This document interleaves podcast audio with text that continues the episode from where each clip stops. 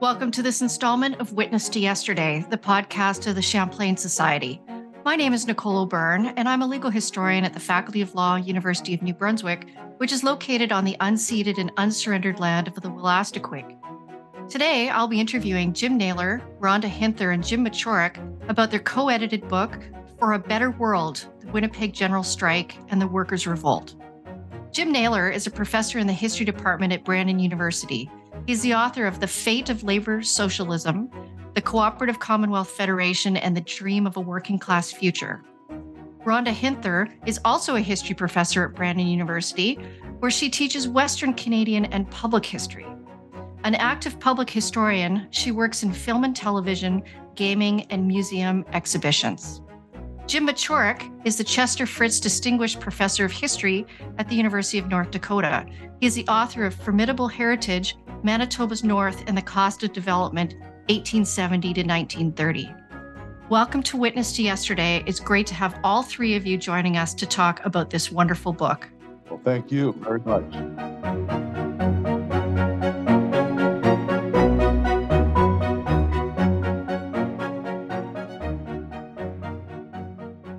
Rhonda, I'll start by asking you about the origins of this book project.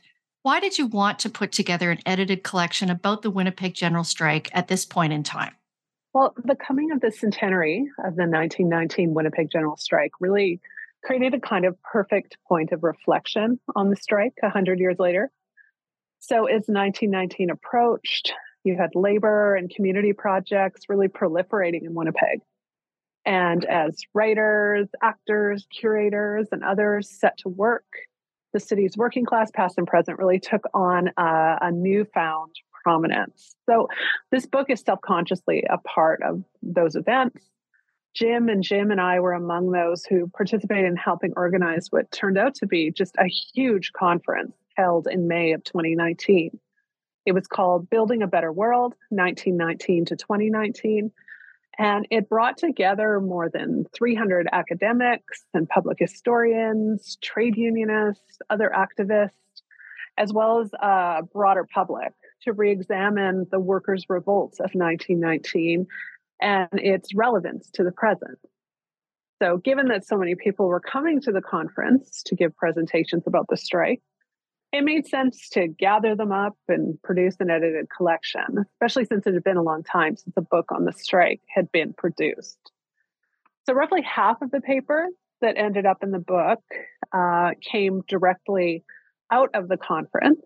And the rest we solicited to help round out the treatment of not only what happened in Winnipeg in the spring of 1919, but also that broader global workers' revolt that occurred at the same time.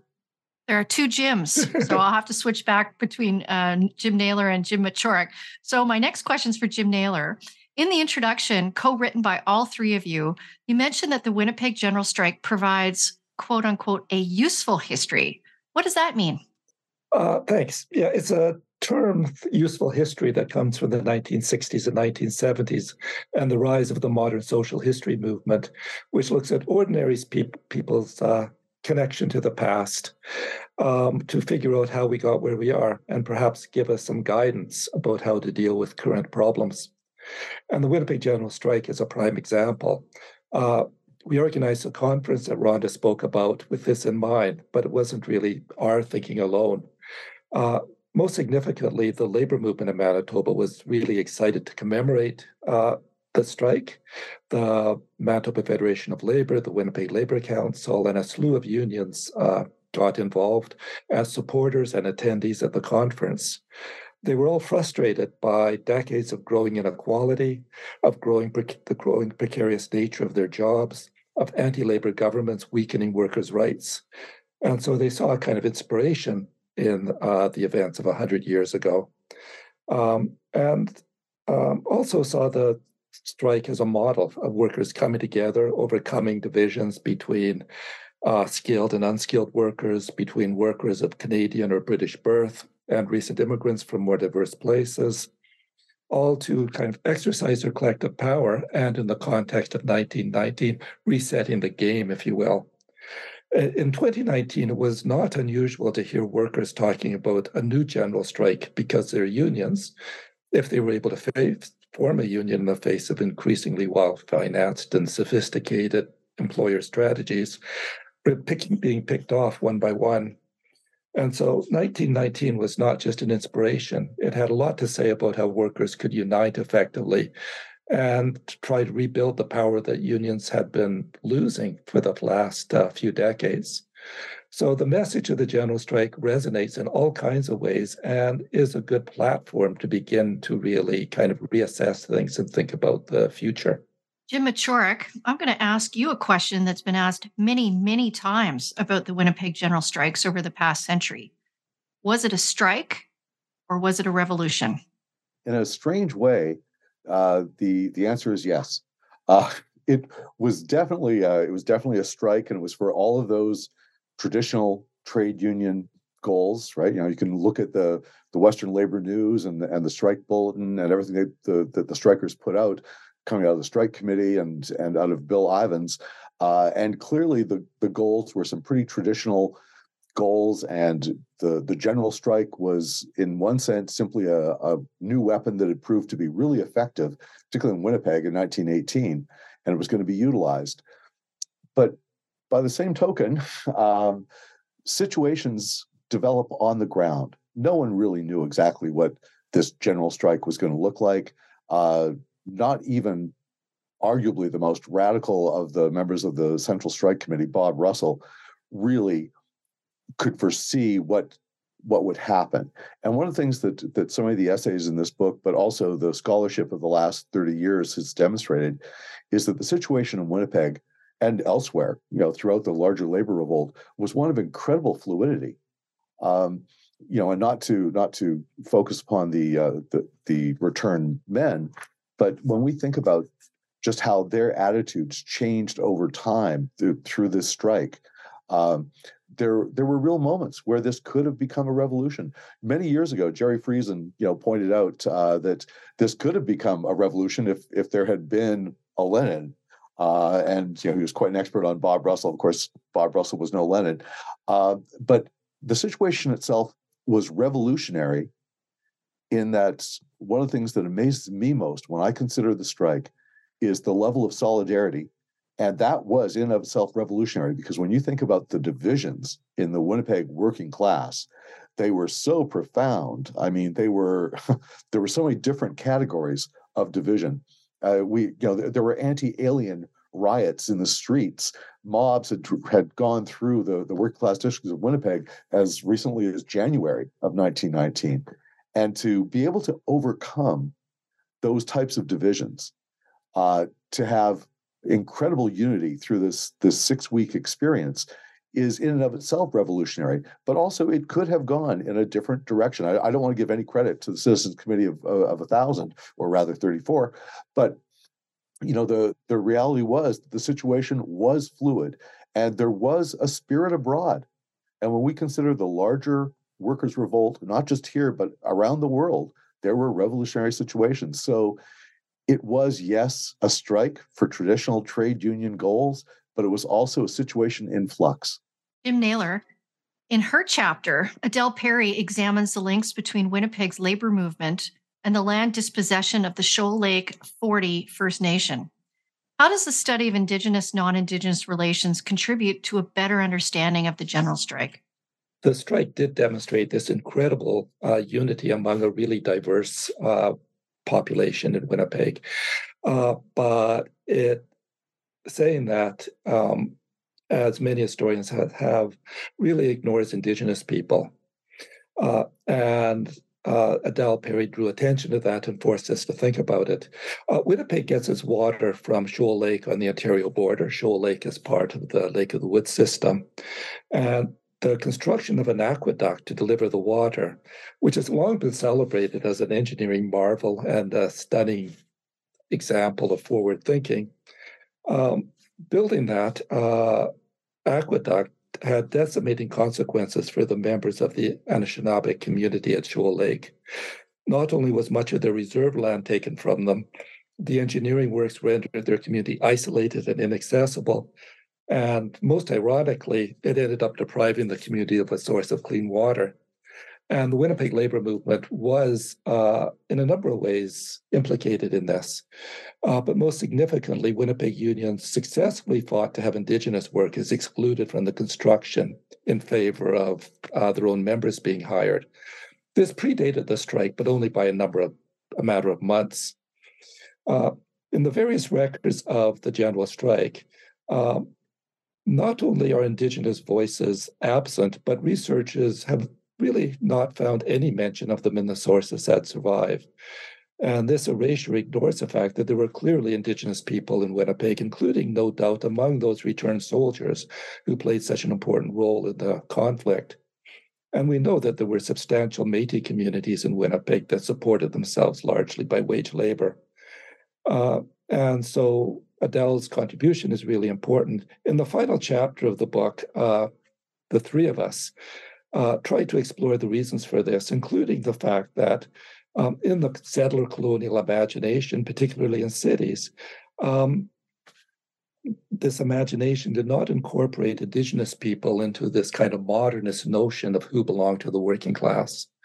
So the strike was remarkable for the extent that it the labor movement increasingly included the so-called aliens or foreigners, uh, women in various ways, and so on. But indigenous people were uh, in another category, and speaks in important ways to the way that uh, indigenous people were excluded and their presence erased. Rhonda, I'd like to ask you about the veterans of the Great War. They played a very important role during the strike, but they weren't all on the same side. Could you tell us about the pro strike patriots and the striker soldiers?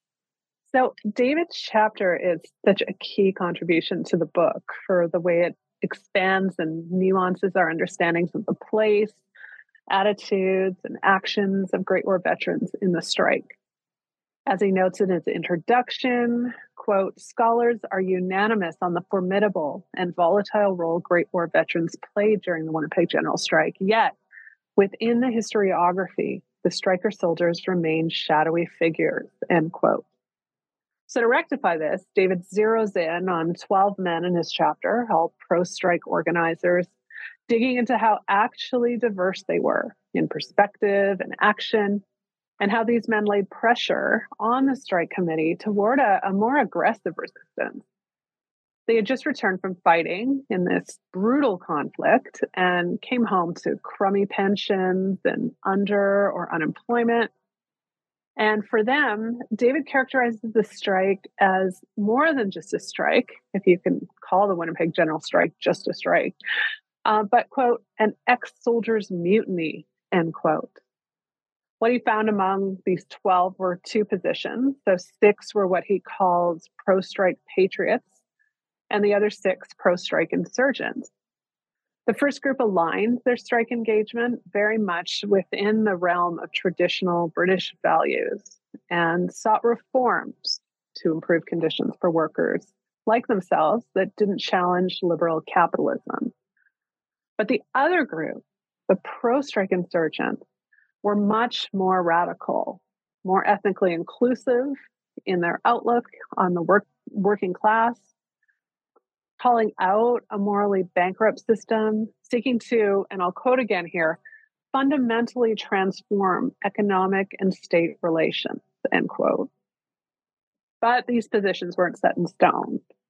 There was fluidity. And as David asserts, for all these men, I'll quote yet again, the strike challenged untested assumptions, dislodged deeply held beliefs, and created opportunities to think and act otherwise, end quote. And I'll confess that this is actually one of my favorite chapters in the book. Not necessarily because it's looking at veterans, but that's fine, but because it gives us, in many ways, a more personal look at who some of the individual strikers were and the complexity of their position. We don't really know much about supporters in this way. And this chapter helps to uncover some of these experiences through the biographical information David provides on these men, their connections to veterans organizations, and the roles they played in the strike. And it's a great piece that makes an important and much needed contribution to strike scholarship.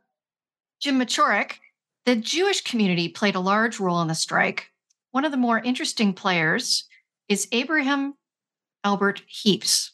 What insights can we learn from his involvement with the strike? Well, A.A. Heaps is an absolutely fascinating character, and his role in, in the strike and after the strike is, is really, really interesting. The thing is, in one sense, A.A. Heaps was quite often not even considered to be completely a part of the Jewish community, uh, in the sense that he was born in England, always spoke with a Yorkshire accent, um, and as far as I know, and I've spoken to Henry Trachtenberg, who wrote the great chapter for, for our book on uh, the Winnipeg Jewish community, and I've checked as many other sources I, as I can find, and I can never find any instance of Heaps ever addressing any audience in Yiddish. Uh, and I know for a fact that his his wife, uh, who was also from England, didn't speak any Yiddish. They were not tied into the the larger North End Jewish community in some of the more traditional ways, right? A lot of the North End Jewish community were were Orthodox. Uh, Heaps tended to be non-observant. Uh, they certainly aren't part of the Yiddishist component. But having said all that, uh, he both as an alderman and then later as a member of parliament, uh, he always had large, large amounts of support from the Jewish community, and of course was a later in his career was one of the most active advocates of uh, of allowing more Jewish refugees to enter into Canada. He was an early critic of fascism in Europe, uh, wanting the Canadian government to do more. But in terms of of the moment of the strike, Heaps was a little bit more connected to the British or to the traditional British laborites. Uh, you know, his closest friend and, and colleague was John Queen, the two men were arrested together uh, because Queen was actually staying over at his house uh, the the night of the the June seventeenth uh, sweep. But certainly, he had the support of the Jewish community and was seen as being someone who was important to the Jewish community and would remain so for many many years.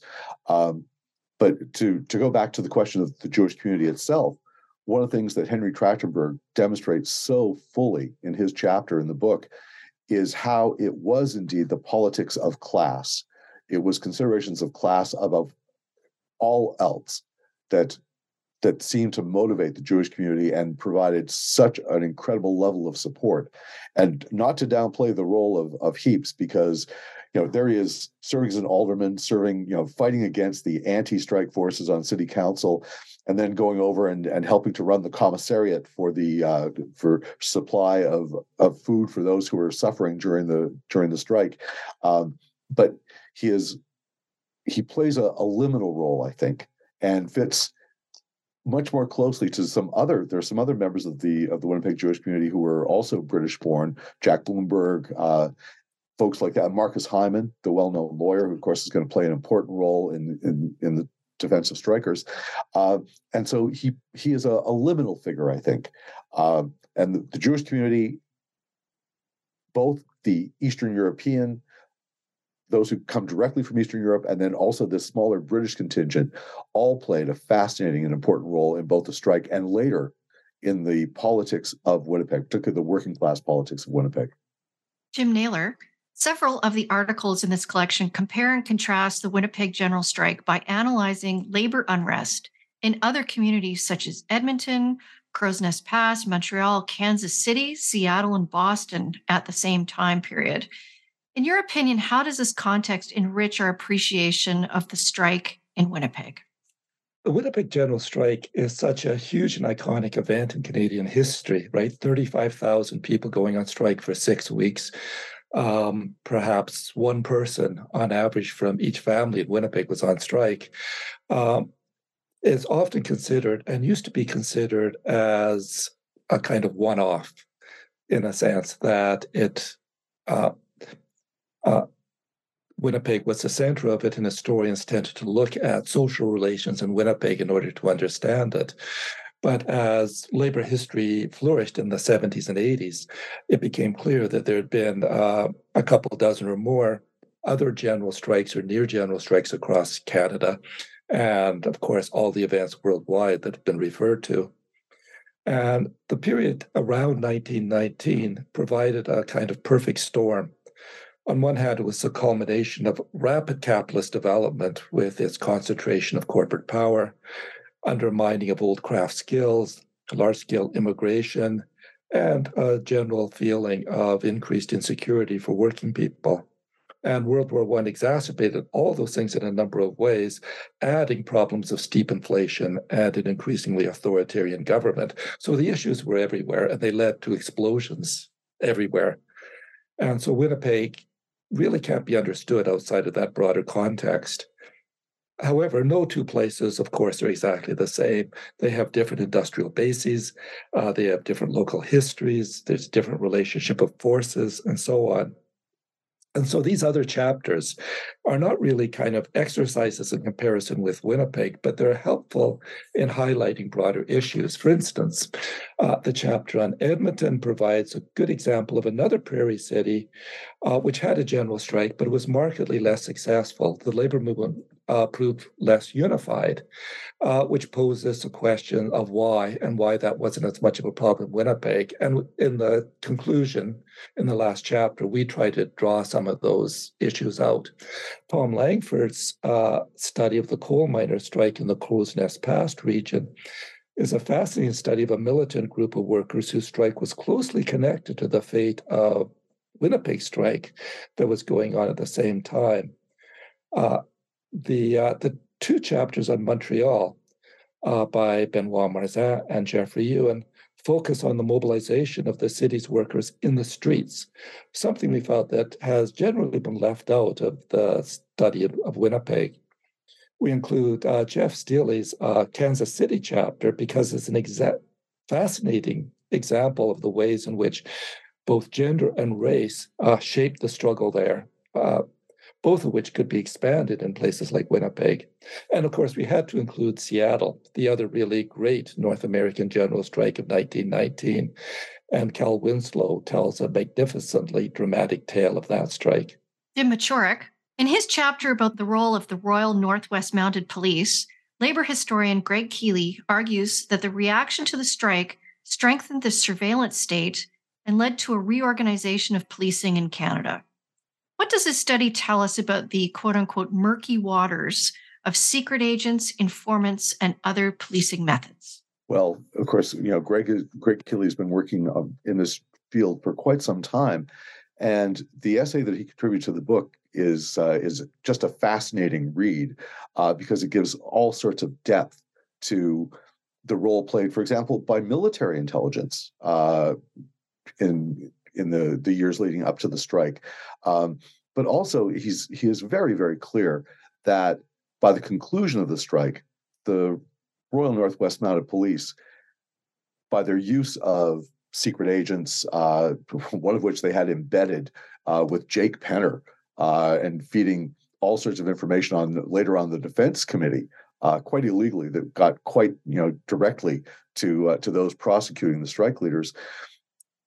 The the core argument that the Winnipeg General Strike is going to strengthen the Royal Northwest Mounted Police, which is very quickly going to emerge as the national police, the Royal Canadian Mounted Police, who are going to become the experts at hunting reds and dealing with dangerous, you know, foreign-born radicals. It's all it's part of a larger set of developments that once again Greg Kealey uh, with, uh, with, with Andrew Parnaby and Reg Whitaker have pioneered, looking at the mechanisms of the repressive state. It's not just the changes, and once again related to the Winnipeg General Strike, of the Immigration Act, uh, but also the, as soon as the strike is over, the uh, the addition of, of Section 98 to the Criminal Code of Canada, and that broad, broad definition of sedition, and the utilization of both immigration law and citizenship law to deport people who you don't want, but also you know, when you want to go after those who don't agree with the state, uh, you have the RCMP now who are going to be able to make use of this new legislation. And scholars such as Dennis Molinaro, with, with his work on Section 98, have clear, made clear how the repressive state mechanisms were able to take up where the old War Measures Act had left off and provide the state with all kinds of power. But just as importantly, the Royal Canadian Mounted Police are going to become the agents par excellence of enforcing these new laws and bringing more people in to quiet them down. And you know, of course, we know eventually the the Communist Party itself is going to be outlawed, and we're going to see people tried under Section 98 of the Criminal Code. Uh, and the RCMP, of course, is always providing the uh, the information through its network of spies and agents. Uh, they're not always great, but they're always there. Jim Naylor, how did the strike end?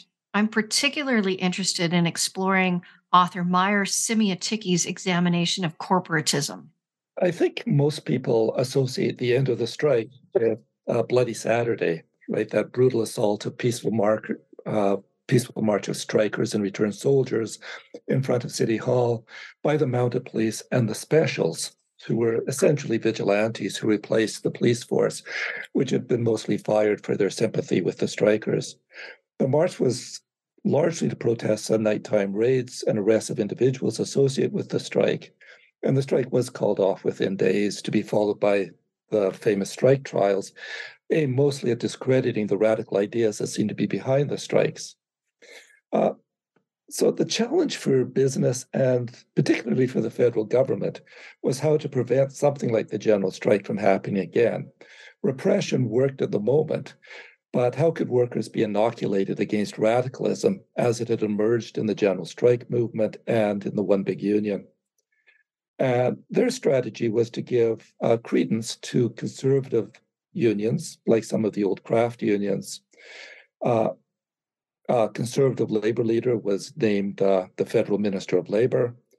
Uh, the federal government invited the conservative union president of the American Federation of Labor, Samuel Gompers, to address parliament and uh, large employers, like those in the Crow's Nest Pass that the chapter in the book talks about, uh, those employers in the coal fields of the Crow's Nest Pass who had been rapidly anti union, agreed to contracts with the more conservative unions as a way to shut out the much more popular radicals who, by this point, were increasingly associated with the one big union.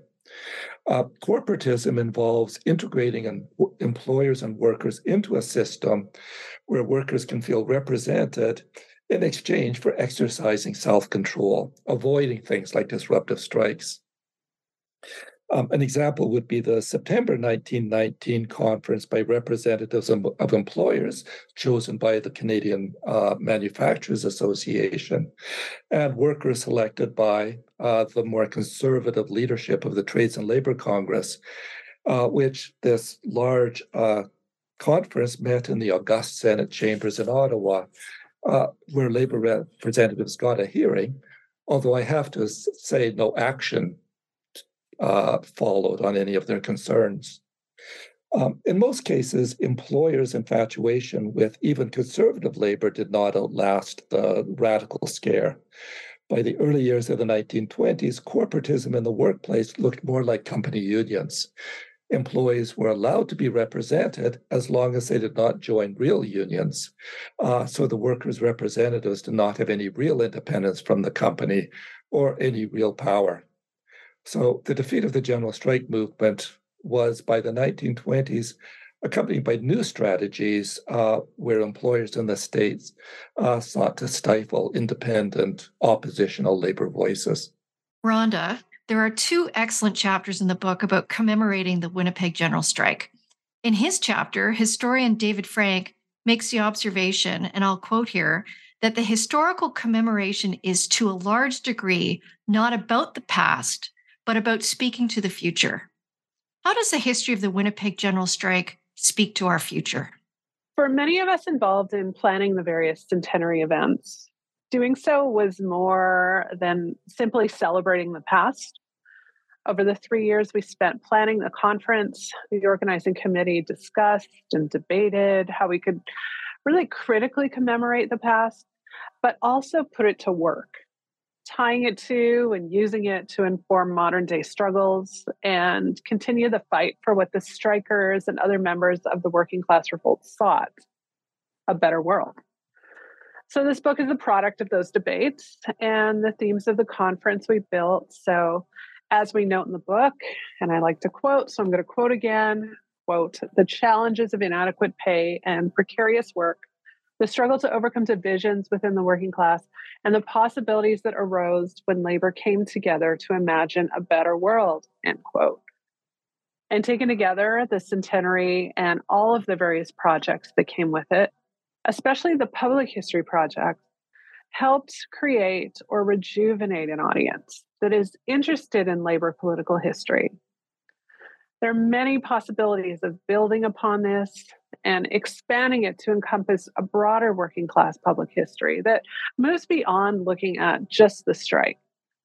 The strike has been and will continue to be important to remember and commemorate, but it's also a critical moment in time to offer expanded public history coverage to other aspects of working class history.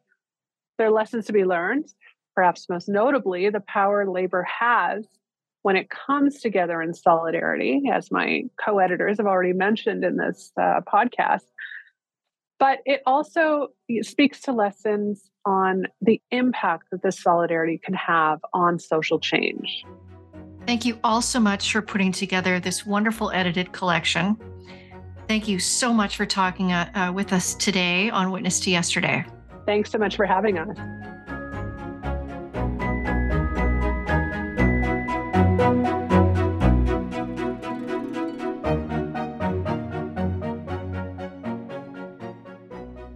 My guests today have been Jim Naylor, Rhonda Hinther, and Jim Mochoruk.